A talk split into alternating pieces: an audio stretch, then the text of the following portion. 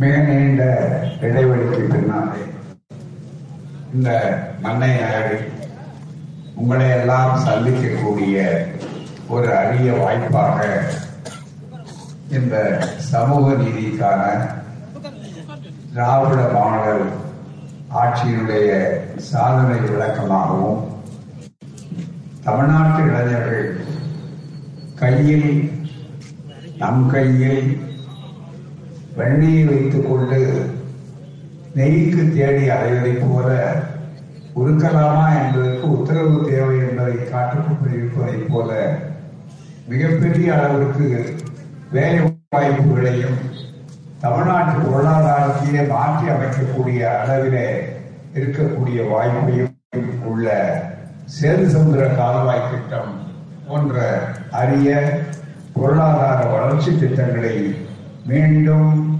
தொடங்க வேண்டும். ஒரு மத காரணத்தை காட்டி ஒரு மூட நம்பிக்கை மத நம்பிக்கையை காட்டி அதை உண்மை போல் சித்தரித்து அதன் காரணமாக இரண்டாயிரம் கோடி ரூபாய் மக்கள் பணத்தை நாம் செலவழித்துக் கொண்டிருக்கிற நேரத்தில் வெறும் இருபத்தி மூன்று கிலோமீட்டர் தான் பாக்கியம் சொல்லக்கூடிய அளவில் சிறப்பாக நடத்த வேண்டிய நேரத்தில் நீங்கள் அதை செய்தது தவறு ஏனென்றால் இதுவரை நீங்கள் சொன்னது உண்மை அல்ல. உண்மைக்கு மாறான பொய்யான தகவல் என்பதை நீங்களே ஒப்புக்கொண்ட பிற்பாடு அறிவு நாணயம் உள்ளவர்களாக இருந்தால் நீங்கள் அந்த திட்டத்தை தொடர வேண்டாமா?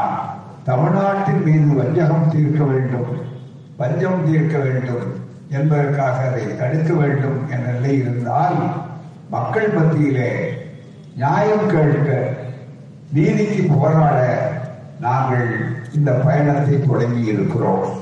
அப்படிப்பட்ட ஒரு அருமையான வாய்ப்பில் இந்த மண்ணை நகரத்தில் நீங்கள் ஏராளமாக திரண்டிருக்கிறீர்கள் பனி கொட்டுகிறது. இந்த நேரத்திலும் நீங்கள் அதை பொருட்படுத்தாமல் அமர்ந்திருக்கிறீர்கள் உங்களுக்கு எங்கள் தலைநாழ்ந்த நன்றி. நன்றி. அதே நேரத்தில் உங்களுக்கு பணி எங்களுக்கோ பணி. அதுதான் மிக முக்கியம். பணியை தவிர்க்கலாம். பணியை தவிர்க்க முடியாது. அதுதான் மிக முக்கியம். அப்படிப்பட்ட சூழ்நிலையில சிறப்பாக ஏற்பாடு செய்யப்பட்டுள்ள இந்த கூட்டத்திற்கு தலைமையேற்றிருக்கக்கூடிய மாவட்ட தலைவர் மாண்புமிகு ஆர். பி. எஸ். சித்தார்த்தன் அவர்களே வரவேற்புரை ஆற்றிய மாவட்ட துணைத் தலைவர் இன்பக்கடல் அவர்களே இந்திய கம்யூனிஸ்ட் கட்சியினுடைய மாநில செயலாளரும் எங்களுடைய கொள்கை பயணத்து உடன் போராளியாக எப்போதுமே எங்களோடு இணைந்த போராளியாக இருக்கக்கூடிய அருமை தோழர் மாணவர்கள் முத்தரசன் அவர்களே திராவிடர் கழக பொதுச் செயலாளர் எனக்கு முன்னாலே விரிவாக விளக்கமாற்றிய முனைவர் துறை சந்திரசேகரன் அவர்களே இங்கே சிறப்பாக இருந்து பே- விடைபெற்று சென்றிருக்கக்கூடிய மன்னார்குடி சட்டப்பேரவை உறுப்பினர் அருமை தோழர் டிஆர்பி ராஜா அவர்களே இந்திய கம்யூனிஸ்ட் கட்சியினுடைய மாவட்ட செயலாளர் தோழர் செல்வராஜ் அவர்களே சிபிஐனுடைய மார்க்சிஸ்ட் கம்யூனிஸ்ட் கட்சியினுடைய மாவட்ட துணைத் தலைவர் தோழர் ரகுமதி அவர்களே மறுமலர்ச்சி திராவிட முன்னேற்ற கழக மாவட்ட செயலாளர் தோழர் பாலச்சந்திரன் அவர்களே விடுதலை சிறுத்தைகள் கட்சியினுடைய மாவட்ட செயலாளர் செல்வம் அவர்களே காங்கிரஸ் கட்சியினுடைய நகர தலைவர் ஐயா கனகவேல் அவர்களே நகர்மன்ற தலைவர் அருமை சகோதரர் சோழராஜன் அவர்களே விடுதலை சிறுத்தைகள் கட்சியினுடைய தொழிலாளர் முன்னணி மாநில துணை செயலாளர் ரமணி அவர்களே முன்னிலை ஏற்றிருக்கக்கூடிய மாவட்ட செயலாளர் கணேசன் அவர்களே பகுத்தறிவாளர் கழக மாவட்ட தலைவர் கௌதமன் அவர்களே பொதுக்குழு உறுப்பினர் முதுபெரும் பெரியார் பெருந்தொண்டர் சிவஞானம் அவர்களே பகுத்தறிவு ஆசிரியருடைய மண்டல செயலாளர் ஆசிரியர் ரமேஷ் அவர்களே மந்தை ஒன்றிய தலைவர் தமிழ்ச்செல்வன் அவர்களே மாவட்ட துணை செயலாளர் புஷ்பநாதன் அவர்களே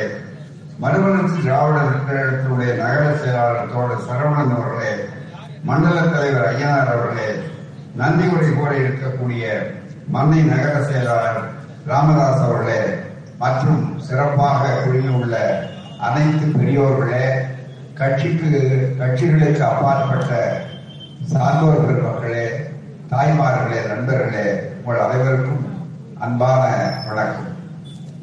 மிக நீண்ட நேரத்தில் மிக அருமையான கருத்துக்களை எனக்கு முன்னாலே பேசிய நண்பர் சந்திரசேகர் அவர்களும் முன்னாலே பேசிய அனைத்து தோழர்களும் அதிலும் குறிப்பாக ஐயா தோழர் புத்தரசன் அவர்களும் விரிவாக எடுத்துள்ளார் அவர் சொன்ன கருத்தை ஒட்டி நான் ஒரு சில மணித்துளிகள் பேச இங்கே வந்திருந்தாலும் கூட அதிகமாக பேசினால் ஒரு முப்பது நிமிடம் அல்லது நாற்பது நிமிடம் பேசக்கூடும். ஆனால் சொல்லப்பட வேண்டிய செய்திகள் விளக்கப்பட வேண்டிய பல்வேறு தலைப்புகள் ஏராளம் இருக்கின்றன.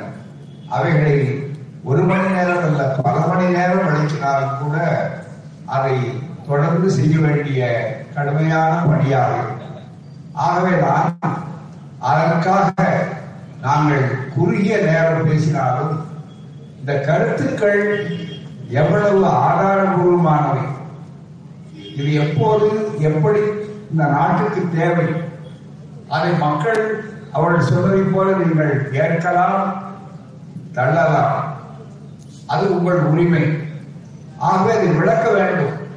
அதற்கு போதிய நேரம் இல்லாத காரணத்தால் தான் தந்தை பெரியார் அவர்கள் காலத்தில் இருந்த இது போன்ற புத்தகங்களை நாங்கள் அச்சிட்டு பரப்பிக் கொண்டு வருகிறோம். இது வியாபார நோக்கத்துக்காக அல்ல. பேசுகின்ற கருத்துகளுக்கு ஆதாரங்கள் இங்கே இருக்கின்றன என்ற சார்ந்த ஆவணங்கள் இந்த புத்தகங்கள். உதாரணமாக சேது கால்வாய் திட்டம் என்று எடுத்துக்கொண்டால் இதில் ஒரு உதாரணத்துக்கு சொல்லுகிறேன். இங்கே புத்தகங்களை கொண்டு வருவார்கள். நீங்கள் வாங்க வேண்டும் படிக்க வேண்டும் பிறருக்கும் அதை நீங்கள் விளக்க வேண்டும். அது மிக முக்கியமானது. சேதசமுத்திர திட்டம் ஒரு விளக்கம் என்று நம்முடைய இந்த பகுதியை சார்ந்தவர் தான் அருமை சகோதரர் கப்பல் அமைச்சராக இருந்து ஒரு பெரிய வரலாற்றையே உருவாக்கி சாதனையாளர் டி ஆர் பாலு அவர்கள் மிக தெளிவாக எழுதிய புத்தகம் இது. சேரசமுத்திர திட்டம் ஒரு விளக்கம். அதுபோலவே சேரசமுத்திர கால்வாய் திட்டத்தை ராமன் பெயரை சொல்லி திட்டமிட்டு அரசியல் நோக்கத்துக்காக அதை முடக்கிறார்கள் அல்லவா அதை முடக்கிய நேரத்தில் இது போன்று நாங்கள் அனைத்து கட்சி கூட்டத்தை பொது கூட்டத்தை சென்னையிலே கூட்டிய போது நம்முடைய முத்தமிழறிஞர் கலைஞர் அவர்கள் சிறப்பாக ஆற்றிய உரை சேது சிறுத்தல் திட்டமும் ராமன் பாலம் என்ற அருமையான உரை. அதுபோலவே சேது கால்வாய் திட்டம் என்ற தமிழர் கால்வாய் பற்றி அது வரக்கூடாது என்பதற்காக குறுக்கு சார்ந்தவர்களுக்கு என்னென்ன கேள்விகளை கேட்டார்களோ அத்தனை கேள்விகளையும் கேள்விகளாகவே வைத்து பதிலளித்திருக்கின்ற ஒரு நூல். இவையெல்லாம் ரொம்ப சுருக்கமானது. வாங்கி படித்து நீங்கள் பயன்பெற வேண்டும். அது போலவே இன்றைக்கு சொன்னார் சோழர் முத்தரசன் அவர்கள். இன்றைய ஆட்சி முழுக்க முழுக்க சனாதனத்தின் பேராலே ஒரு மனதர்ம ஆட்சியை நடத்தி கொண்டிருக்கிறார். மீண்டும் மனுதர்மமே அரசியல் சட்டமாக ஆக வேண்டும் என நினைக்கிறார்கள். ஆகவே அது போன்ற செய்திகள் வந்தால் என்ன ஆபத்து என்பதை விளக்குவதற்காகத்தான் இந்த பொதுக்கூட்டம். அவர்கள் சொன்னார்கள் கடந்த மூன்றாம் தேதி அன்று நாங்கள் பயணத்தை தொடங்கி இன்றைக்கு முதல் கட்டம் முடிந்து இரண்டாவது கட்டம் முடிந்து மூன்றாவது கட்டத்தை இன்றைக்கு தொடங்கி நான்கு கட்டமாக முதலிலே அது மார்ச் பத்தாம் தேதி அன்னை மணியம்மையார் அவர்களுடைய பிறந்த நாளிலே கடலூரிலே நிறைவு செய்ய இருக்கக்கூடிய சூழ்நிலையில தலைப்புகள் எண்ணி பார்க்க வேண்டும். சமூக நீதி. அதே போல திராவிட மாடல் ஆட்சியினுடைய சாதனைகள் விளக்கம். அதுபோல வேலை வாய்ப்புகள் தமிழ்நாட்டினுடைய வறுமை ஒழிப்பு பொருளாதார செழிப்பு இளைஞர்களுக்கு வேலை வாய்ப்புகள். இந்த அத்தனையும் தரக்கூடிய திட்டம் நாம் சொன்ன திட்டம். சேது சமுதிர கால்வாய் திட்டம் என்ற தமிழன் கால்வாய் திட்டம். ஆகவே இவைகளெல்லாம் நடைபெற வேண்டும் என்பதை மக்கள் வற்புறுத்த வேண்டும் புரிந்து கொள்ள வேண்டும் என்பதற்கான இந்த விளக்கம். தோழர்களே இது அறிவார்ந்த மக்கள் கூடியிருக்கிறது. மண்ணை எப்போதுமே நல்ல அரசியல் தெளிவுள்ள ஒரு பகுதி. உங்களுக்கு அதிகமாக விளக்க வேண்டிய அவசியம் இல்லை இங்கே மிக தெளிவாக பல செய்திகளை எனக்கு முன்னாலே தோழர் முத்தரசன் வரையில் நல்ல அழகாக சொன்னார்கள் தமிழிசேகன் சொன்னார்கள் முன்னாலே பேசிய நண்பர்கள் சொன்னார்கள் சோழராஜன் சொன்னார். நண்பர்களே எண்ணி பாருங்கள். இந்தியாவிலே இந்த திராவிட மாடல் ஆட்சியில் சொல்லக்கூடிய நீதி கட்சியின் வித்திட்டு அதனுடைய நீட்சியாக இன்றைக்கு இந்தியாவிலேயே முதல்வர்களில் முதல்வர் என்ற பெருமை எடுத்திருக்கிற நம்முடைய முதல்வர் முத்துவேல் கருணாநிதி ஸ்டாலின் அவர்களுடைய ஆட்சி இருக்கிறத இந்த ஆட்சி எப்படிப்பட்ட சாதனைகளை எல்லாம் செய்திருக்கிறது என்று மற்றவர்கள் வியப்படைகிறார். மிக முக்கியமாக அந்த வியப்படைந்து கேட்கிறார். இடஒதுக்கீடு சொன்னார் சந்திரசேகர் பேசும்போது சொன்னார் அறுபத்தி ஒன்பது சதவீத இடஒதுக்கீடு இந்தியாவில் எந்த மாநிலத்திலாவது இருந்தால் இடஒதுக்கீடு மட்டுமல்ல நண்பர்களே. நீதிமன்றங்களுக்கு உடனடியாக போகிறார்கள் அதிலே கை வைக்கிறார்கள். நீதிபதிகள் யார்? எப்படிப்பட்டவர்கள் நீதிபதிகள்? அது எந்த அடிப்படையில நீதிபதிகள் நியமனம் நடைபெறுகிறது? இவைகளெல்லாம் உங்களுக்கு தெரியும் விவரம் தெரிந்தவர்களுக்கு புரியும். அவர்கள் தெரிந்து கொள்ள வேண்டும். அந்த வகையில் நண்பர்களே இந்த நீதித்துறை சமூக நீதி என்று வருகிற நேரத்தில் அறுபத்தி ஒன்பது சதவீதம் எழுதிய நீதிமன்றங்களால் அனுமதி போகக்கூடாது என்பதற்காகத்தான் திட்டமிட்டு நாங்கள் அதை உருவாக்குகிற நேரத்தில் எழுபத்தி ஆறாவது அரசியல் சட்ட திருத்தம் என்பது. முதலாவது அரசியல் சட்ட திருத்தத்தை தந்தை பெரியார் போராடி பெற்றார். தந்தை பெரியார் இல்லை என்றால் நாம் இதையெல்லாம் தூக்கி அலட்சியமாக நடத்தி விடலாம் நினைத்தார்கள். ஆனால் இது பெரியார் மண் சமூக நீதி மண் என்பதை மக்கள் உறுதிப்படுத்தக்கூடிய அளவிற்கு அறுபத்தி ஒன்பது சதவீத இடஒதுக்கீட்டை செய்வதற்கு உறுதுணையாக இது போன்றே இருந்தார் அதனுடைய விளைவு நண்பர்களே ஒன்பதாவது அட்டவணை பாதுகாப்பு என்று சொல்லி எளிதில் மற்ற செய்ய முடியவில்லை ஒரு நிறைய செய்திகளுக்கு சுருக்கமாக உங்களுக்கு சொல்லுகிறேன்.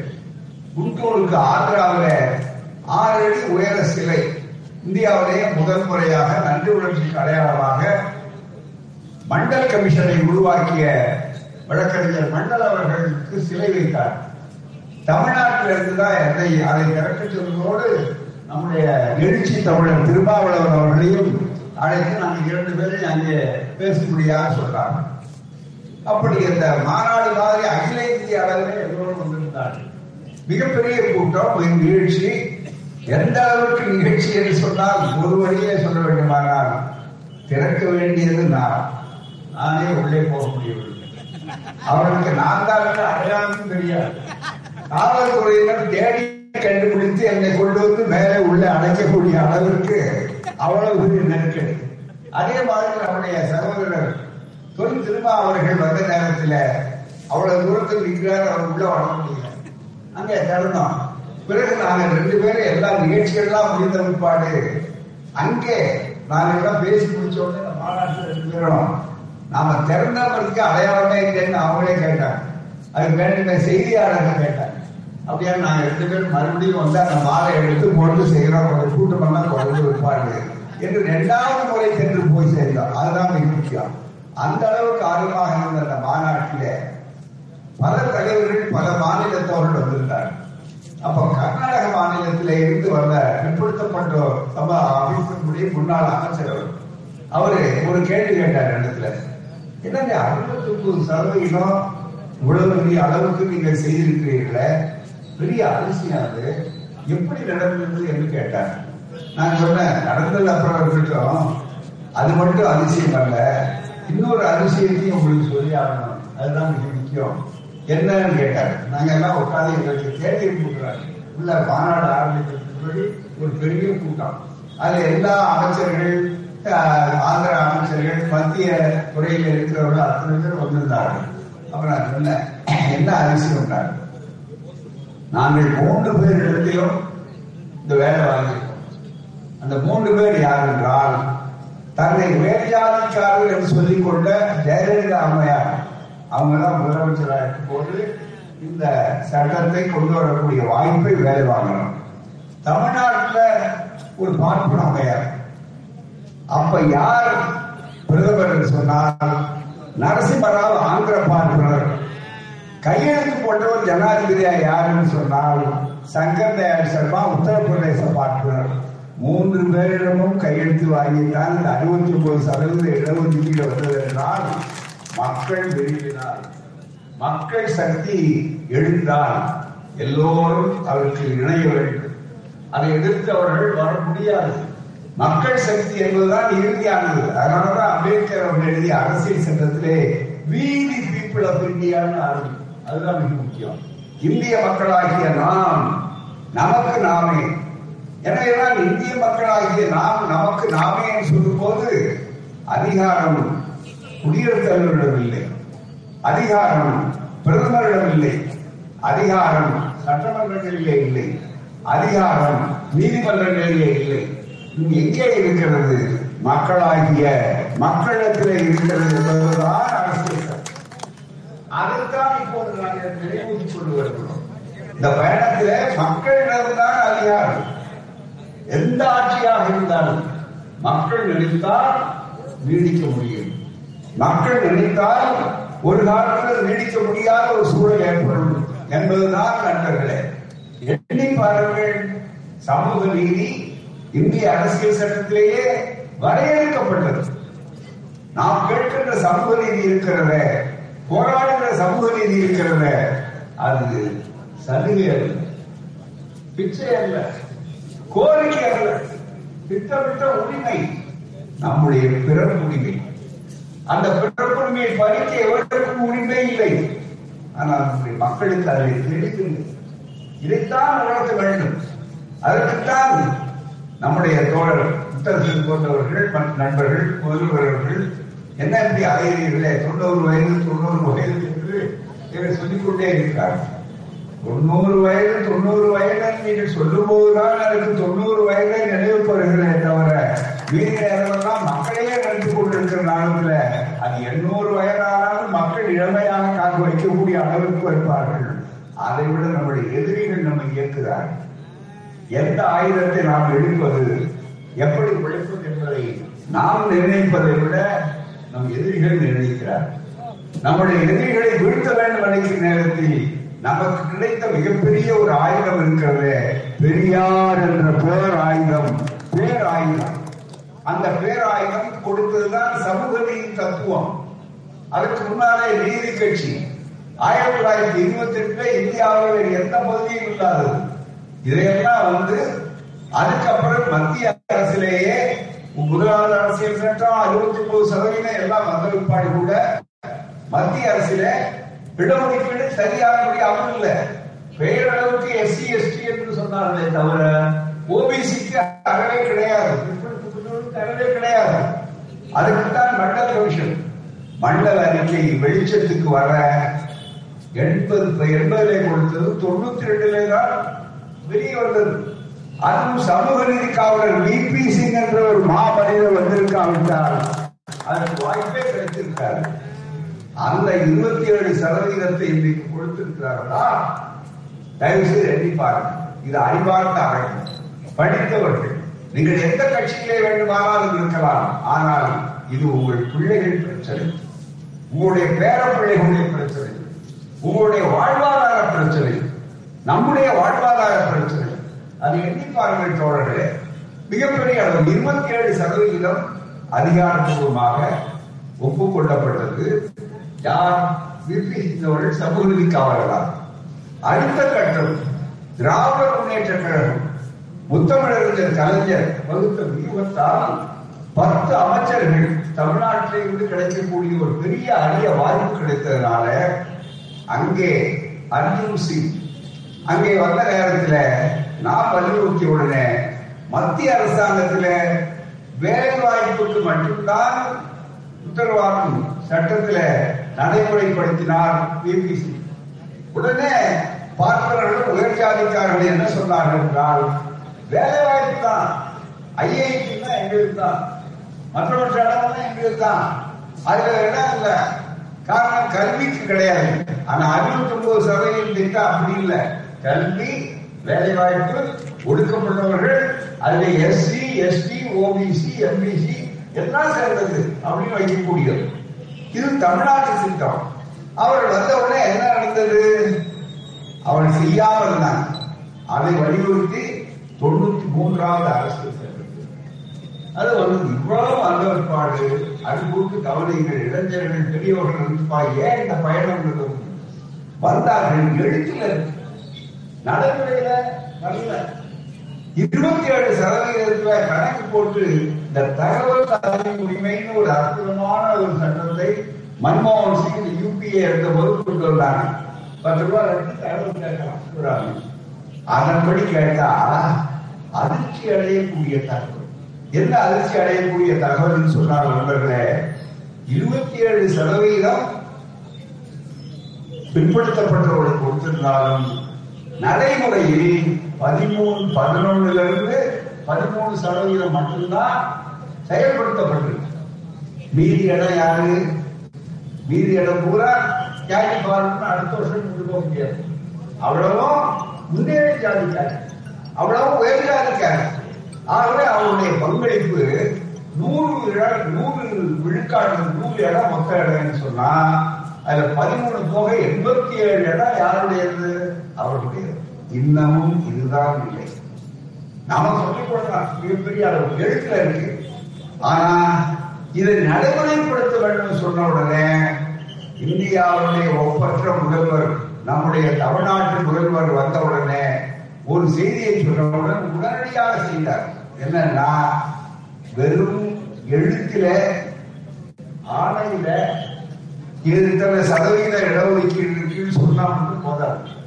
பல்கலைக்கழகங்கள்ல அரசாங்கங்களில மற்ற அமைப்புகளில இந்த இடஒதுக்கீடு சரியாக அமல்படுத்தப்பட்டிருக்கிறதா? அல்லது வெறும் ஏற்றுச் சுரக்காயா என்று பார்ப்பதற்காக ஒரு குழுவையே போட்டு அவர்கள் எல்லா இடத்திலையும் போனது என்று இருக்கிறத. இந்தியாவிலேயே தமிழ்நாட்டை தவிர வேறு எந்த மாநிலத்திலும் இந்த ஏற்பாடே இதுதான் திராவிட மாடல் ஆட்சி. இதுதான் சொல்வதை செய்வது மட்டுமல்ல சரியாக நடைமுறைப்படுத்தப்பட்டிருக்கிறதா கண்காணிக்கணும். அதுதான் மிக முக்கியம்.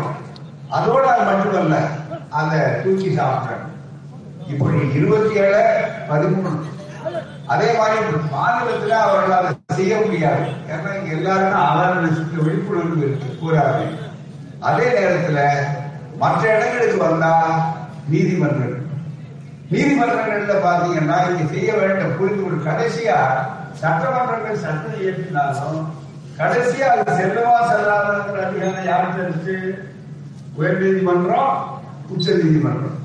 அது உச்ச நீதிமன்றத்தினுடைய மொத்த எண்ணிக்கை முப்பத்தி நாலு பேர் உச்ச நீதிமன்றத்துல. முப்பத்தி நாலு நீதிபதிகள். அதனுடைய அமைப்பு முறை எப்படி வச்சிருக்காங்கன்னா எல்லாம் உயர் ஜாதிக்காரர்கள் ஒரே ஒரு தாழ்த்தப்பட்ட சமுதாயத்தை சார்ந்த நீதிபதி ஏசி ஒரு ஒருவர் பம்பாயை சார்ந்தவர். ஒரே ஒரு முஸ்லிம் ஒரே ஒரு கிறிஸ்துவர். அவ்வளவுதான். ஒரு மிகப்பெரிய அளவுக்கு இந்த மாதிரி ஒரு நாலு பேர் இருக்கிறாங்க. அவ்வளவுதான். தந்தை பெண்ணுக்கு கொடுக்கும்னு சொன்னா கூட அவங்க எப்படி வர்றாங்கன்னு சொன்னா ஒரு பக்கத்துல மேல இருந்த வரை இதெல்லாம் ரொம்ப ஆழமா சிந்திக்கணும். இத சொல்றதுக்கு இந்த மாதிரி மேடைகளை விட்டா வேற எந்த மாதிரி மேடைகளும் உங்களுக்கு இந்த தகவல் இருக்காது. அதுதான் மிக முக்கியம். ஏன்னா உச்ச நீதிமன்றம் உச்ச நீதிமன்றம் ஆஹா நீதிமன்றத்தை பற்றி பேசுறாருன்னாங்க தந்தை பெரியார் வழிகாட்டிட்டார். எந்த மாதிரினாலும் மக்கள் மன்றம் தான் எங்களுக்கு இறுதியானது அதுதான் மிக முக்கியம். என்று சொன்ன உடனே நீதிபதிகள்ல ஒரு முஸ்லீம் ஒரு கிறிஸ்தவர் ஒரு தாழ்த்தப்பட்டவர் ஒரு மலைவாழ் மக்கள் தான் நான் தீர்ந்து போச்சு. மீதி முப்பது பேர் யாரு? எல்லாம் அவாள் தான். முப்பது பேர் யாரு? பார்க்கணும் தான். அதனால நீதிபதி என்ன? இந்த பக்கம் கொடுத்துட்டு அந்த பக்கத்துல என்ன? நான் அறுபத்தி மூணு சதவீதம் வந்த உடனே என்ன கேட்டாங்க? ஐம்பத்தி மேல போனா தள்ளி போயிடும் தடுமை போயிடும். சரி பத்து சதவீதம் ஏழைகள். அதுவும் எந்த ஏழைகள்? உயர்ஜாதி ஏழைகள். உயர்ஜாதி ஏழைகள். அதனால ஏழைகள் உயர்ஜாதி ஏழைகள். ஏழைகள் எங்க இருப்பான்?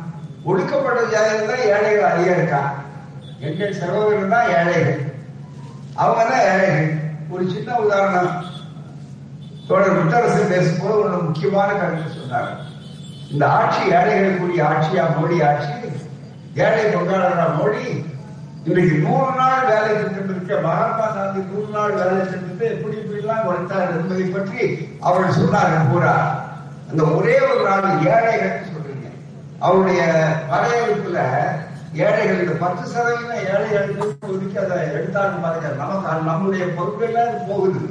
அப்படி எடுத்த உடனே அந்த பத்து சதவீத ஏழைகள்ல என்னன்னா யார் ஏழைகள் தெரியுங்களா? ஒரு நாள் ஒன்றுக்கு ரெண்டாயிரத்தி இருநூத்தி இருபத்தி ரெண்டு ரூபாய் சம்பாதிக்கிறவர் ஏழை. இந்த மாதிரி ஏழைகளை பார்த்தீங்கன்னா அது உயர்ஜாதி ஏழை. ரொம்ப மிக முக்கியமானது. சாதாரண என்ன?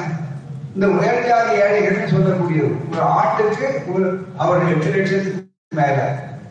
இப்போ அறிவித்திருக்கிற பட்ஜெட்லயே கூட இந்த நிதியமைச்சர் அம்மையார் அவர்கள் படிச்சதுல கூட ஏழு லட்சம் வரை தான் இன்கம் டாக்ஸ் வருமான வரி அதுக்கு மேல வந்தா வருமான வரி கட்டணும். அப்படியானா உயர் ஜாதி ஏழைகள் யாருன்னா வருமான வரி கட்டக்கூடிய ஏழைகள் என்ன இருக்கலாம் இதை விட நமக்கு ஏமாளித்தனம் இதை விட கோமாளித்தனம் இதை விட நம்ம ஏமாற்று மோசடி வேற என்ன இருக்க முடியும்? இதை வரைக்கும் மற்ற இடங்களை வைக்கக்கூடிய அளவுக்கு இதுக்கு கேட்டு வழக்கு போட்டா இது செல்லுமா செல்லாதா இந்த சட்டத்திற்கு அரசியல அம்பேத்கர் உருவாக்கிய சட்டத்துல இல்லையே. பொருளாதார அடிப்படை கூடாது. ஏன்னா பொருளாதார அடிப்படை அவர் சொன்னார் இந்த வருஷம் மழை பெய்யும் நல்ல விளையும் அடுத்த வருஷம் மழை பெய்யாது. அது பெய்ஞ்சாலும் அதிகமா பெஞ்சு நம்ம விவசாயிகளுக்கு கட்டட பண்ற மாதிரியான சூழ்நிலையை உருவாக்கும் ஆகவே அதனுடைய நிலை என்ன? எண்ணி பார்க்கும்போது பொருளாதார அளவுகோல் இருக்கிறது நிலையற்ற அளவுகோல். சுதாரணமா சொல்லும்போது எம்ஜிஆர் சொன்ன விளக்கத்தையும் உங்களுக்கு சொல்றேன். அவருக்கு புரிய வைக்கிறதா சொல்றேன் ஜவுளி கடை போனா துணி வாங்கணும்னு நினைச்சோம்னா அந்த துணி அழகணும் துணி கடையில போய் கேட்ட உடனே இத்தனை முழம் கொடுங்க இத்தனை கஜம் கொடுங்கன்னு கேட்டா இத்தனை மீட்டர் கொடுங்க அப்படின்னு கேட்டா அளவு பொருள் எடுத்து அதை அளக்குறாங்க பாருங்க. அந்த அளக்கிறது ஒண்ணு மரத்துல இருக்கும் அந்த ஸ்டீல்ல இருக்கும் பூரா அது வந்து ரப்பர்ல எடுத்தாருன்னா என்ன ஆகும்? மிக முக்கியமா நீங்க நல்லா நினைத்து பார்க்க வேண்டும். ரப்பர்ல இழுக்கிறார். அது மாதிரி ஒன்பதாயிரம் கொண்டு வந்த உடனே அவர்கள் உணர்ந்தார்கள். மிக முக்கியமா? அப்படிப்பட்ட சூழ்நிலையில இன்றைக்கு வருகிறதேன்னு கேட்டா அவளுக்கு அதை பற்றி கவலை இல்லை. ஏழைகள் என்று சொல்லி அதுல பத்து சதவீதம். நீதிபதிகள் நியமனத்துல இடஒதுக்கீடு கிடையாது. நீதிபதிகள் நியமனத்துல மாவட்ட நீதிபதி வரை இடஒதுக்கீடு உண்டு. அதுக்கு மேல எந்த அரசியல் சட்டத்துல எந்த பிரிவுல இதுக்கு மேல கூடாது இதுக்கு கீழே கூடாதுன்னு பிரிவு இருக்கா? கிடையாது. நாங்க வைத்ததுதான் சட்டம் என்று சொல்லக்கூடிய அளவுல இன்றைக்கு முழுக்க முழுக்க நடந்து கொண்டிருக்கிறதே தவிர வேற கிடையாது. நம்முடைய சமுதாய நிலைகள்ல எவ்வளவு கொடுமை பாருங்க. எனவே உயர்நீதிமன்றம் நாம அங்க செல்லுமா செல்லாதவர்களுக்கு நீதிபதிகள் அதுல மூணு நீதிபதிகள் இன்னும் ரெண்டு நீதிபதிகள் மாறுபட்ட சொல்லி ஒரு நீதிபதி கூட சொன்னதுனால அந்த திருத்தம் சட்ட திருத்தம் இந்த ஏழைகளுக்கு மற்ற நூத்தி மூணு பொருளாதார அடிப்படை செல்லும் அப்படின்னு ஒரு தீர்ப்பு கொடுத்திருக்கிறார்களே ஒன்றே ஒன்றை கவனிக்கணும். இந்த அஞ்சு பேரும் பொருளாதார அடிப்படையில் இருக்கல. மற்ற சட்டங்கள்ல மாறுபட்டிருக்காங்களே தவிர அதுக்கு என்ன காரணம் அப்படின்னு சொன்னா அவர்களுக்கு வசதி. அப்ப கேக்குறாங்க வன்னியர்களுக்கு இடஒதுக்கீடு பத்து புள்ளி அஞ்சு சதவீதம் ஒரு சட்டம் உள்ஒதுக்கீடு போனா அல்லது மகாராஷ்டிரத்தில் பிற்படுத்தப்பட்டவர்களுக்கு என்று ஒரு வழக்கு அங்க உச்ச நீதிமன்றத்துக்கு போனா அந்த உடனே அவர்கள் என்ன செய்கிறார்கள் சொன்னால் நண்பர்களே அங்கே ஒரு கேள்வி கேட்கிறாங்க. இதுக்கு ஆதாரம் என்ன புள்ளி எவ்வளவு பேர் இந்த பட்டியல்ல இருக்காங்க? இதுக்கு ஏதாவது சென்சஸ் இருக்கா என்று கேட்டா இதை செய்ய வேண்டியவர் யாரு? மோடி. அவங்க எல்லாரும் பிஜேபி உட்பட போய் கேட்கிறாங்க. ஏங்க இந்த ஜாதி இருக்குல்ல? ஜாதி இருக்கிறவர்களே ஜாதி மூணா இப்படி நெருப்பு போட்டி மாதிரி இது எல்லாவற்றிலும் ஜாதி இருக்க நான் சொல்றதை எடுத்து சொன்னார் சகோதரர்கள். ஒரே நாடு ஒரே ரேஷன் கார்டு ஒரே தேர்தல் எல்லாம் ஒரே ஒரே ஒரே. ஏன் ஒரே ஜாதி சொல்லணும் ஜாதி இல்லைன்னா இப்படி இருக்குதே ஜாதி. அப்ப ஜாதி இருக்கும்போது அவனுக்கு ஜாதி அடிப்படையில பிற்படுத்தப்பட்ட கொடுக்கணுமே. அது வேற ஒண்ணுமே இல்லையா. அந்த நிலையை நீங்க சொல்லும் போது அதுக்கு பதில் சொல்ல வேண்டாமா? அவர் அதை பத்தி கவலையே பண்ணல உடனே என்ன சொல்றாங்க? பிற்படுத்தப்பட்டவர்களுக்கு இடஒதுக்கீடு கொடுத்தா மிக பிற்படுத்தப்பட்டவர்களுக்கு இடஒதுக்கீடு கொடுத்தா இதுக்கு புள்ளி இருக்கா? இதுக்கு ஆதாரங்களை கல்வி இருக்கீங்க கேன் இப்படின்னு கேட்கிறார் கல்வி மிக முக்கியமா. ஆனா அதே நேரத்தில் நண்பர்களே நீங்கள் கவனிக்க வேண்டும் இந்த நூத்தி மூணு பத்து சதவீத இடஒதுக்கீடு வந்தது பாருங்க. அது கேட்டா இதே கேள்விய நமக்கு வாதாட வக்கீல்கள் கேட்டாங்க. இதுக்கு எந்த விதமான ஆதாரம் எப்படி நீங்க ஏழைகள்ன்றதை எதை கண்டுபிடிச்சீங்க? எந்த ஆதாரம் எந்த புள்ளி விவரம் இருந்தது உங்களுக்கு கேட்டாங்க. அதெல்லாம் பொருட்படுத்த வேண்டியது ஐம்பது அறுபத்தி ஒன்பது நமக்கு வந்தா உடனே ஐயோ ஐம்பதுக்கு மேல போனா தகுதி போச்சு தர்மம் போச்சு. அதே பத்து சதவீதம் அவங்களுக்கு போய் அதுக்கு மேல ஐம்பதுக்கு மேல போனா இல்ல பரவாயில்ல நான் செய்யலாம் என்ன அர்த்தம்? இடஒதுக்கீடு சமூக நீதிக்கு இவைகள் எல்லாம் ஆகும். வெளியில நமக்கு எவ்வளவு கிடைக்கணும்னு நாம நினைச்சு கொண்டிருக்கிறோமோ அது இல்ல. எப்படி? மண்டல் கமிஷனை பத்தி சொன்னோம் இதுல பிற்படுத்தப்பட்டவர்கள் அதே மாதிரி ஒரு ஆட்கள் மற்ற பகுதியில் இல்லை. ஐஏஎஸ் ஐபிஎஸ் அடுத்தது என்னன்னா இந்த மண்டல் கமிஷன் வந்த பிற்பாடுதான் தனியார் துறையில் இருக்கக்கூடிய வங்கிகள் மற்றது பொது நிறுவனங்கள்ல பிற்படுத்தப்பட்டவர்களுக்கு இடஒதுக்கீடு முதல் முறை. அதுலயும் எஸ்சி எஸ்டிக்கு அதிகமான இடஒதுக்கீடு கிடையாது. புள்ளி வரத்துல எல்லாவற்றையும் செய்து விட்டார்கள். இப்ப அதுக்கு ரொம்ப சாமர்த்தியமாக அம்பானி அடானி டாடா பிர்லா. இதெல்லாம் கார்பரேட் மயம் எல்லாம் கார்பரேட் மயம் கார்பரேட் மயம் இந்த ஆட்சியில கார்பரேட் மயம் சொல்லும்போது நண்பர்களே வெறும் பொருளாதாரத்தை மட்டும் அது பாதிக்கல. அந்த இடத்துல தான் கவனிக்கணும். மக்கள் சிந்திக்க வேண்டும். சமூக நீதியையும் தலையில கை வச்சுட்டாங்க. அதுதான். எப்படி? ஏற்கனவே பொதுத்துறை நிறுவனமாக இருந்தால் அரசிடம் இருக்கும் போது இடஒதுக்கீடு உண்டு ஆனால் அரசிடம் இல்லாமல் அது தனியாருக்கு போனால் இப்போது தனியாருக்கு தனியார் துறையில இடஒதுக்கீடு கிடையாது. அப்படியான என்ன அர்த்தம்? அம்பானிக்கு மாத்திரம்னா விளையாடுமா எல்லாமே அம்பானி. அடானி. விமானமா? அது தாத்தா இருக்கு. அவர் ரொம்ப சதிக ஏழை மக்களுடைய நூறா நூறு நாள் வேலை திட்டத்துக்கு பணத்தை குறைப்பாங்க. அது மட்டுமல்ல இன்னொரு முட்டை தூக்கி போட்டிருக்காங்க இப்போ. ஐயா அதை சொல்ல வந்தார் நேரம் ஆயிடுச்சுன்னு விட்டார். மாநில அரசு இதுவரை நூற்றுக்கு நூறு சதவீதம் அவர்களுடைய பங்களிப்பு. மத்திய அரசு ஒன்றிய அரசுடைய பங்களிப்பு. இப்ப என்ன சொல்லியிருக்காங்கன்னா அறுபது நாற்பது. நீங்க மாநில அரசு கொடுக்கணும். அத இந்து பத்திரிகை இருக்கக்கூடிய பத்திரிகைகள் கூட தலையில் எழுதியிருக்காங்க ஏன் மாநில அரசுக்கே ஜிஎஸ்டி வருமானம் வருதுன்னா நீங்க வாங்கிக்கிறீங்க. அப்புறம் மாநில அரசுக்கு பணமே இல்லை. அப்புறம் மாநில அரசு எப்படி இதுலயும் கொடுப்பாங்க? அதுதானே மிக முக்கியம். நூறு நூறு நூறு சொல்லக்கூடியதுல ஏழைகளுக்கு அதுல கை வைக்கிறாரு. நூறு நாள் வேலை கிட்டத்தட்ட கை வைப்பாரு. ஆனா நீங்க மட்டும் சரி அதானிக்கு அம்பானிக்கு சலுகை கட்டுறாங்க. எப்போ வேணாலும் எவ்வளவு வேணாலும் கட்டலாம். அதுவும் குத்தகை. இது குத்தகை அது குத்தகை. எனவே ஒரு கல்லில் ரெண்டு ஆவணம். ஒரு ஆபத்து கார்பரேட் மயமாவது இன்னொரு பக்கம். இன்னொரு ஆபத்து உயர்ஜாதி மயமாவது. அதை பொதுத்துறையை தனியார் துறையாகும் ஆகவே நான் இந்த பயணத்திலே வற்புறுத்த வேண்டிய செய்தியாக நாங்கள் கொண்டிருப்பது தனியார் துறையிலும் இடஒதுக்கீடு தேவை என்பதை நான் வலியுறுத்தி அகில இந்திய கட்சிகள் ஏற்கனவே இதை கொள்கை ரீதியாக ஒப்புக்கொண்டிருக்கின்றன. கம்யூனிஸ்ட் கட்சி ஒப்புக்கொண்டிருக்கிறது. காங்கிரஸ் ஒப்புக்கொண்டிருக்கிறது. அமெரிக்கா போன்ற நாடுகளிலேயே தனியார் துறையில் இடஒதுக்கீடு இருக்கிறது. அவ்வளவுதான். இது எப்படி இருக்குன்னா மாவட்ட நீதிபதி வரையிலும் இடஒதுக்கீடு உண்டா? மாவட்ட நீதிபதிக்கு மேல உயர் நீதிமன்றம் உச்ச நீதிமன்றத்துக்கு மட்டும் இடஒதுக்கீடு கிடையாது. பெரியார் தான் கேட்பார். அதென்ன தலைக்கு ஒரு சீக்கா தாடிக்கு ஒரு சீக்காவான்னு கேட்பாரு. அது மாதிரி ஒரே சீக்கா போட வேண்டியதானே? அந்த மாதிரி நம்முடைய மக்களுக்கு இடஒதுக்கீடு ஒரு மக்கள் கொடுக்கிற மாதிரி அரசியல் சட்டத்தில் இருப்பதை செய்கிற மாதிரி ஒரு பொருள் காட்டிக்கொண்டு இன்னொரு பக்கம் அதை பறிக்கிறார். ஆகவே நண்பர்களே இதையெல்லாம் கேட்பதற்கு தமிழ்நாட்டில் திராவிட மாடல் ஆட்சியால் தான் அதை செய்ய முடியும். அதான் கேட்கிறாங்க. தீர்மானம் போட்டு எடுத்து காட்டுறோம். மிக முக்கியமா. ஆனா என்ன செஞ்சாலும் அதை பற்றி கவலை இல்லாம சொன்னார். ஆளுநர் உத்தரவு அவர் என்ன பண்ணிட்டு இருக்கிறாரு?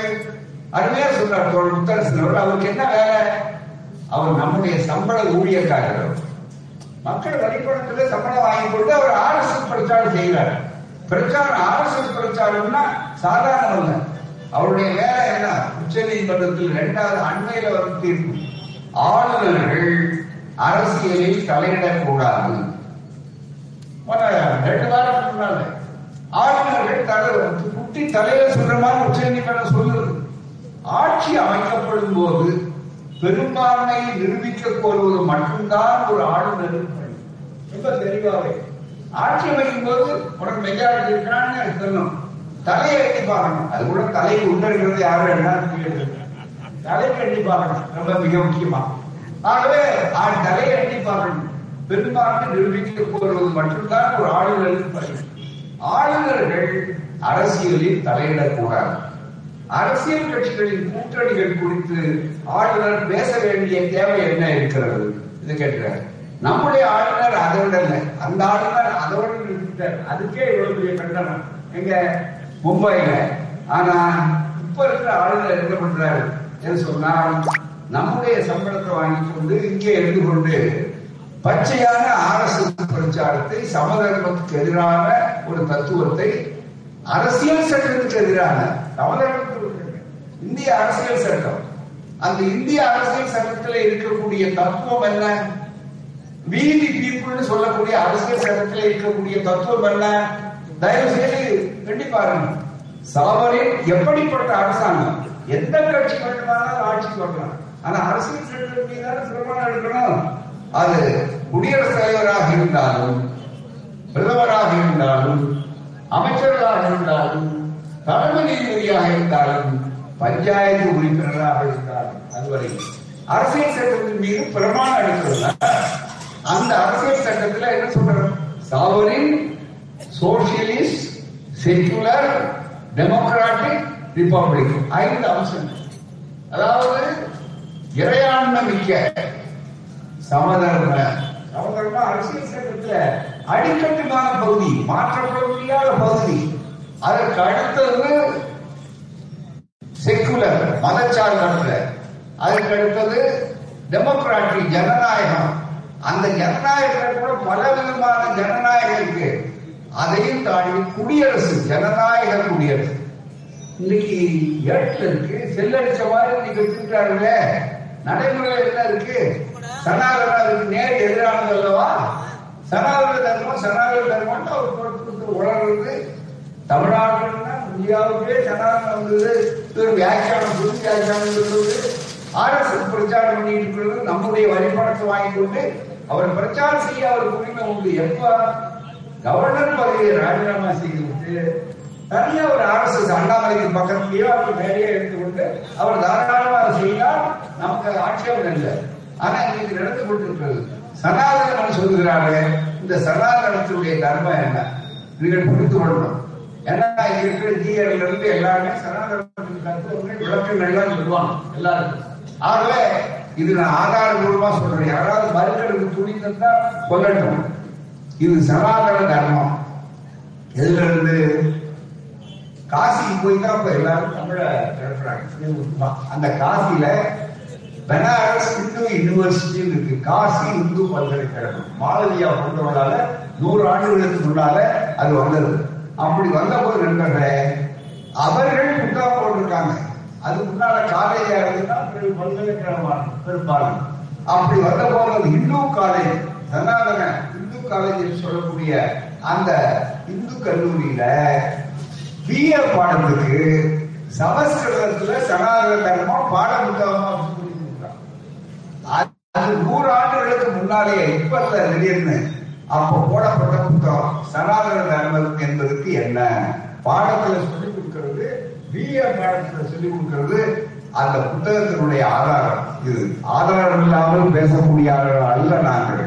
அதனால ஆதாரம் கூட சொல்றோம். இது மட்டும் உங்களுக்கு சொல்லி அடுத்த செய்திக்கு நான் சொல்றேன். நேரம் சனாதன தர்மம். இதை மொழிபெயர்த்தவர் சமஸ்கிருதம். இந்த மொழிபெயர்த்தவர் மதுரை வக்கீல் நாராயண ஐயர். அவர் மொழிபெயர்த்துட்டா இந்த புத்தகம் பெரிய புத்தகம். தனியா இருக்கு அதுல இருந்து அவ்வளவு தூக்க வேண்டியதுல இருக்கா முன்பகுதியில இருந்து சராக்ஸ் பண்ணி சொல்லியிருக்கோம் இங்க சனாதன தர்மம் முதலாவது பாகம் பிரவேசம். நல்ல கவனிங்க இது மட்டும். சனாதன தர்மம் என்றால் நித்தியமான மதம் அல்லது புராதான விதி என்று பொருள்படும். இது வெகுகாலங்களுக்கு முன் இது நல்ல கவனிக்க ஒவ்வொரு வரியும் மிக முக்கியம். இது அதாவது சனாதன தர்மம். வெகு காலங்களுக்கு முன் மாநிலருக்கு அளிக்கப்பட்ட புண்ணிய புஸ்தகங்களாக வேதங்களை ஆதாரமாக எனவே அது வேத மதம் வேதங்களை ஆதாரமாக கொண்டது. இந்த மதத்திற்கு அதாவது வேத மதத்திற்கு ஆரிய மதம் என்ற பெயரும் இடப்பட்டது எனவே இந்து மதம்ங்கிற பேரே இப்ப கிடையாது. ஊராமை இது அப்ப கிடையாது. பின்னால வந்து வெள்ளைக்காரர் மற்றவர்கள் வெளிநாட்டுக்காரர் கொடுத்தது சங்கராச்சாரியார் ராஜி சங்கராச்சாரியார் அவருடைய தெய்வத்தின் குரல்ல எழுதி வச்சிருக்கிறார். ஆகவே ஆரிய மதம் என்ற பெயரும் இடப்பட்டிருக்கிறது ஏனெனில் ஆரிய மகாஜாதியாருள் கவனிங்க நல்லா ஆரிய மகாஜாதியாருள் இந்த மனிதர்களிடத்துல ஆரிய மகாஜாதி பெரிய ஜாதி அதுல முதலாம் வகுப்பா இருக்கு முதலாம் வகுப்பாருன்னா தலைவர் இருக்கு அதுல முதலாம் வகுப்பா இருக்கு பிராமணர்களுக்கு இம்மதம் கொடுக்கப்பட்டது எனவே மற்றவர்களுக்கு இந்த உரிய மதம் தான் அல்ல. அவர் சொல்றபடி ஆரிய மதம் கொடுக்கப்பட்டது. ஆரிய என்னும் மதத்திற்கு மேன்மை பொருந்திய என்று அர்த்தம். இவ்வுலகில் பூர்வ காலங்களில் வசித்து சென்ற ஜாதியார்களையும் காட்டிலும் அதாவது மண்ணுக்கு மைந்தர்களா இருந்தாங்க பாருங்க அவர்களை காட்டிலும் இந்த வாரி வாரிய மகாஜாதியாரின் முதல் குடும்பங்கள் இப்பொழுது இந்த அதாவது உலகில் பூர்வ காலங்களில் வசித்து சென்ற ஜாதியார்களை காட்டிலும் ஒழுக்கம் ரூபம் இவற்றுக்கு சிறந்த ஒரு மகாஜாதியாருக்கு இந்த ஆரியம் என்று பெயரிடப்பட்டது. இவ்வாரிய மகாஜாதியாரின் முதல் குடும்பங்கள் இப்பொழுது இந்தியா என்று கூறப்படும் எப்பொழுது? நூறு ஆண்டுகளுக்கு முன்னால. இது ஆயிரத்தி தொள்ளாயிரத்தி ஏழுல வெளியிடப்பட்ட புத்தகம். ஆயிரத்தி தொள்ளாயிரத்தி ஏழுல நம்ம வர பல பல பேர் பிறந்திருக்காத காலம். அந்த காலத்துல வெளியிடப்பட்ட புத்தகம் கூறாரு வாரிய மகாஜாதியார் முதல் குடும்பங்கள் இப்பொழுது இந்தியா என்று கூறப்படும். இந்த நாட்டின் வடபாகத்தில் குடியேறினார்கள். இந்த வந்தேரிகள்ங்கிறத ரொம்ப தெளிவா இவர் இந்த நாட்டுக்கு மண்ணுக்கு இதுக்கு சம்பந்தம் இல்லை. என்று குடியேறினார்கள் முதல் முறை குடியேறிய நாட்டினருக்கு ஆரிய வர்க்கம் என்று பெயர். இதுதாங்க சனாதன தர்மம். இதுக்கும் நமக்கு என்ன சம்பந்தம்? தயவு எடுத்து பாருங்க. அதை காட்டி இந்த நாட்டு மக்களை அடிமைப்படுத்தணும். இந்த வாய்ப்புகள் கிடையாது என்று சொல்லணும். அதோட இன்னொன்று கேட்டார். நம்முடைய தோழர் முத்தரசு சொன்னாங்க மற்ற தோழர் சொன்னாங்க. மோடி எப்படி ஆட்சி இருந்தாரு ரெண்டாயிரத்தி பதினாலு ஆட்சிக்கு வரும்போது என்ன சொன்னாரு? அதான் சொன்னாரு. ஒரு ஆண்டுக்கு ரெண்டு கோடி. ரெண்டு கோடி. அப்படி காட்ட வேண்டியதுதான் அதுக்கு அடுத்தது பதினஞ்சு லட்சம். லட்சுமி வந்து உங்க கதவை தட்டுவா. நீங்க கவலைப்படாதீங்க ஏன்னா நம்ம கல்விக்கே கடவுள் வச்சிருக்கோம். ஒவ்வொரு டிபார்ட்மெண்ட் வாரியா? கல்வியை வந்து லட்சுமி உங்க வீட்டு கதவை தட்டுவா. நீ கவலைப்படாதீங்க உங்களுக்கு வங்கி கிடைச்சிருக்கா அப்படின்னாங்க லட்சுமி விலாஸ் பேங்கே காணாத போச்சு. அது வேற செய்தி போறாங்க. கதவு கட்டுறாங்களே இல்லையா ஆனால் அதேக்கு பிறகு இன்றைக்கு என்ன சூழ்நிலை என்று சொன்னால் நண்பர்களே நீங்கள் நன்றாக புரிந்து கொள்ள வேண்டும். என்ன யாரும் கேட்கிறாங்க பாருங்க ஒவ்வொரு கூட்டத்திலையும். ஒரே வார்த்தை அப்படியே அந்த அமைச்சர் சொன்னார். அருண் ஜேட்லி அமித்ஷா இதெல்லாம் என்ன சொன்னாங்கன்னா ஏன் கொடுக்கல ஏன் கொடுக்கல இந்த கேள்விகள் வந்துட்டே இருந்தது. ஒரு கட்டத்துல பதில் சொல்லிட்டாங்க. அது சும்மா நம்ம ஒன்றும் புரியல என்னன்னா யாரும் தமிழ்நாட்டுல வந்து அந்த வார்த்தையே கிடையாது. ஜும்லா அதுல ஜும்லான்னா நம்மால போய் படிச்சவங்க வந்து கேளுங்க. என்னங்க ஜும்லான்னு சொல்றாரு? என்ன அர்த்தம் கேட்டேன் அது சிம்லாவுக்கு மாத்திரம் எடுத்து போறது நமக்கு தெரியல. அப்படின்பா. ஜும்லான்னா சும்மா ஏமாற்று வர அப்படின்னு அர்த்தம். ஒரு தேர்தல் அறிக்கைய பிரதமராக இருக்கக்கூடியவர் சொன்ன உட்பாடு அதை கேட்கும் போது அவர் பக்கத்தில் இருக்கிற அமைச்சரை அதை நம்ம சும்மா சொன்னோம். அதே நேரத்தில் திராவிட மாடல் ஆட்சி ஸ்டாலின் அவருடைய தலைமையில் நடக்கக்கூடிய திராவிட மாடல் ஆட்சியிலே சொன்னதை செய்வோம் செய்வதை சொல்வோம் சொல்லக்கூடிய ஆட்சி. இன்னத்தை செஞ்சிருக்கோம் இத்தனை சதவீதம் செஞ்சிருக்கிறோம். சொல்லாத செய்திருக்கிறோம். அப்படி சொல்லக்கூடியது தானே? எனவே உங்களால் வேலை கொடுக்க முடியவில்லை. பரவாயில்லை. எங்களுக்கு வேலை திட்டம் இருக்கிறது திராவிட மாடல் ஆட்சியில.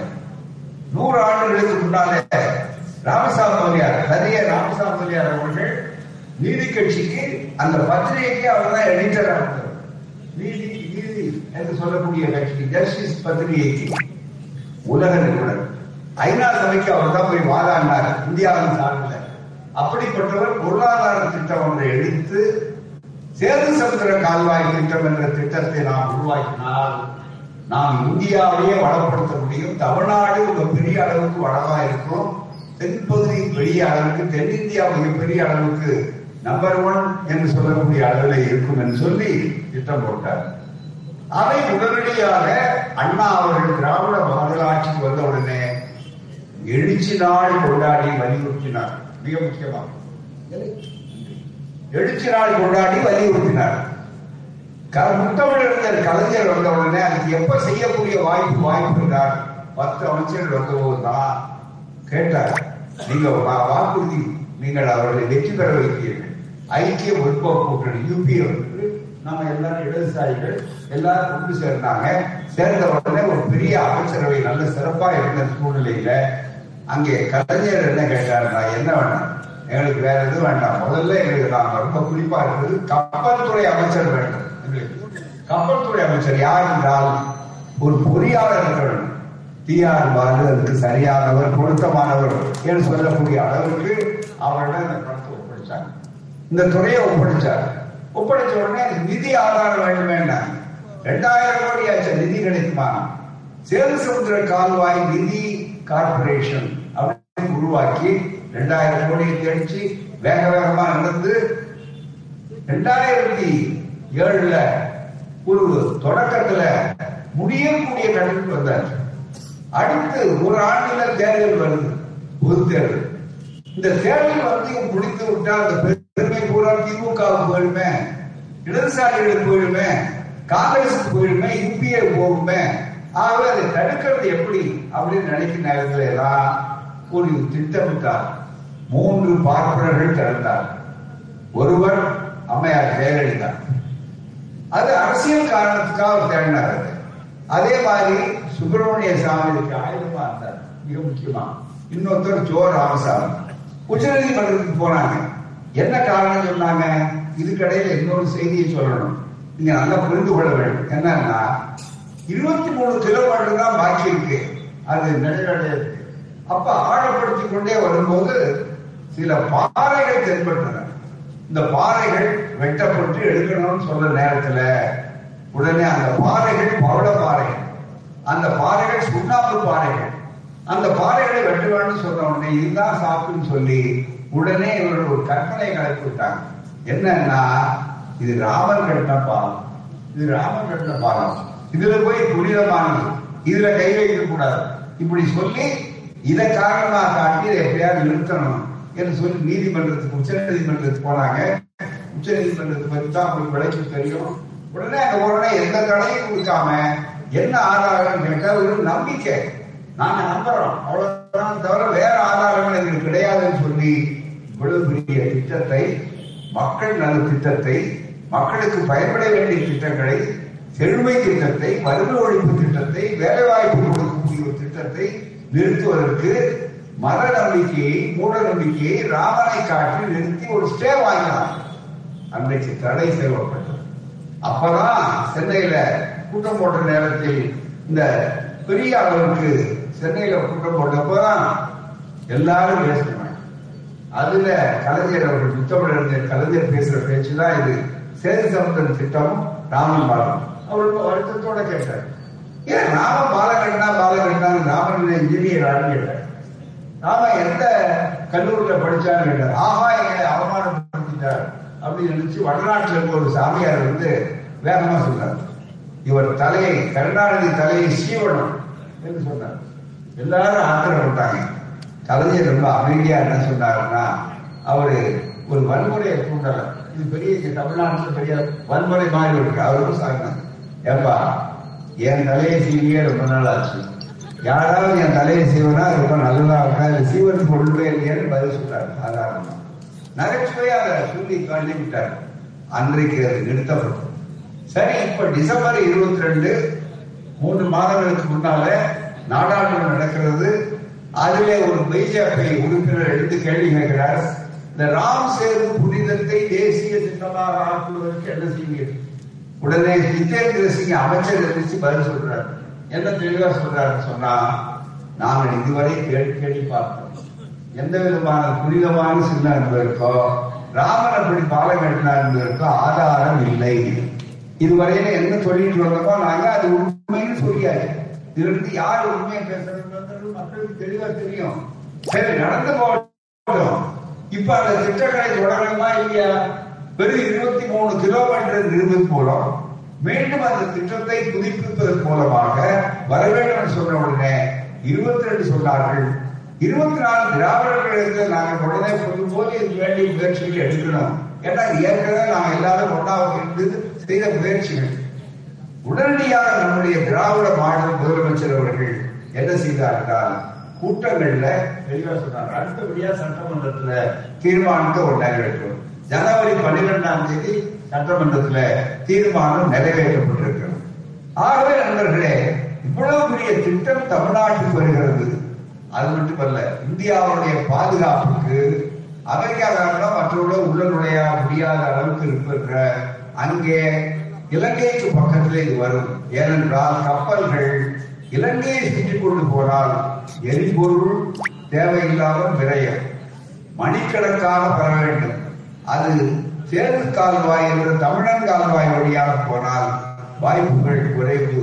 மிக முக்கியமாக செல்லலாம். நமக்கு பொருளாதார வளம் வரும் என்ற சூழ்நிலையில் அந்த திட்டத்தை வலியுறுத்த வேண்டும். மக்கள் புரிந்து கொள்ள வேண்டும்.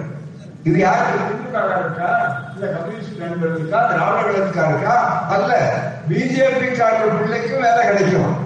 அவங்க வீட்டுல ஆர் எஸ் எஸ் காரங்க தமிழ்நாட்டில் இருந்தா அவர்களுக்கும் வாய்ப்பு இருக்கும். இதுல கட்சி இல்லை ஜாதி இல்லை மதம் இல்லை வளர்ச்சி இருக்கிறது. வளர்ச்சியை மூடநம்பிக்கையை காட்டி அழிக்கக்கூடாது வளர்ச்சிக்கு விரோதமாக நீங்கள் நாட்டு மக்களை நீங்கள் இதுவரை ஏமாற்றினீர்கள். இந்த வாய்ப்பை உருவாக்கிக் கொள்ள வேண்டும் சொல்வதற்காகத்தான் நண்பர்களே இது போன்ற பயணத்தை தமிழ்நாடு முழுக்க நாங்கள் செய்து கொண்டிருக்கிறோம் என்று சொல்லக்கூடிய வகையில இந்த கூட்டம் சிறப்பாக ஏற்பாடு செய்து இவ்வளவு பணியில் நீங்கள் இருக்கிறீர்கள் இதற்கு இடையில நம்முடைய நாகை எம்பி செல்வராஜ் அவர்களும் திருத்துறைப்பூண்டி நம்முடைய எம்எல்ஏ பாரிமுத்தவர்கள் வந்திருக்கிறார்கள். அவர்கள் பேசக்கூடிய வாய்ப்புகள் இல்லாவிட்டால் கூட இவ்வளவு பெரிய அவர் வருகை இருந்து நாம் எல்லோரும் ஒரு இயக்கத்தை கட்டுகிறோம். இது வெறும் கூட்டம் மீண்டும் சேர்ந்து திட்டம் மீண்டும் சமூக நீதி ஏமாற்றப்படக்கூடாது. பாதுகாப்பு திட்டம் என்ற அளவிலே இதில் கட்சி இல்லை ஜாதி இல்லை என்று சொல்லக்கூடிய அளவுக்கு அனைவரும் திரளுங்கள். நம் கையில் வெள்ளை இருக்கிறது. உருக்குவதற்காக நாம் அலைய வேண்டாம் என்று கூறி வாய்ப்பிடித்த உங்களுக்கு நன்றி கூறி மிக சிறப்பாக ஏற்பாடு செய்த மண்ணை திராவிடர்களுக்கு எங்களுடைய பாராட்டை தெரிவித்துக் கொண்டு விடைபெறுகிறேன். வணக்கம் நன்றி. வாழ்க புலியார் வளர்க பகுத்தறிவு வாழ்க தமிழ்நாடு. வருக சேரு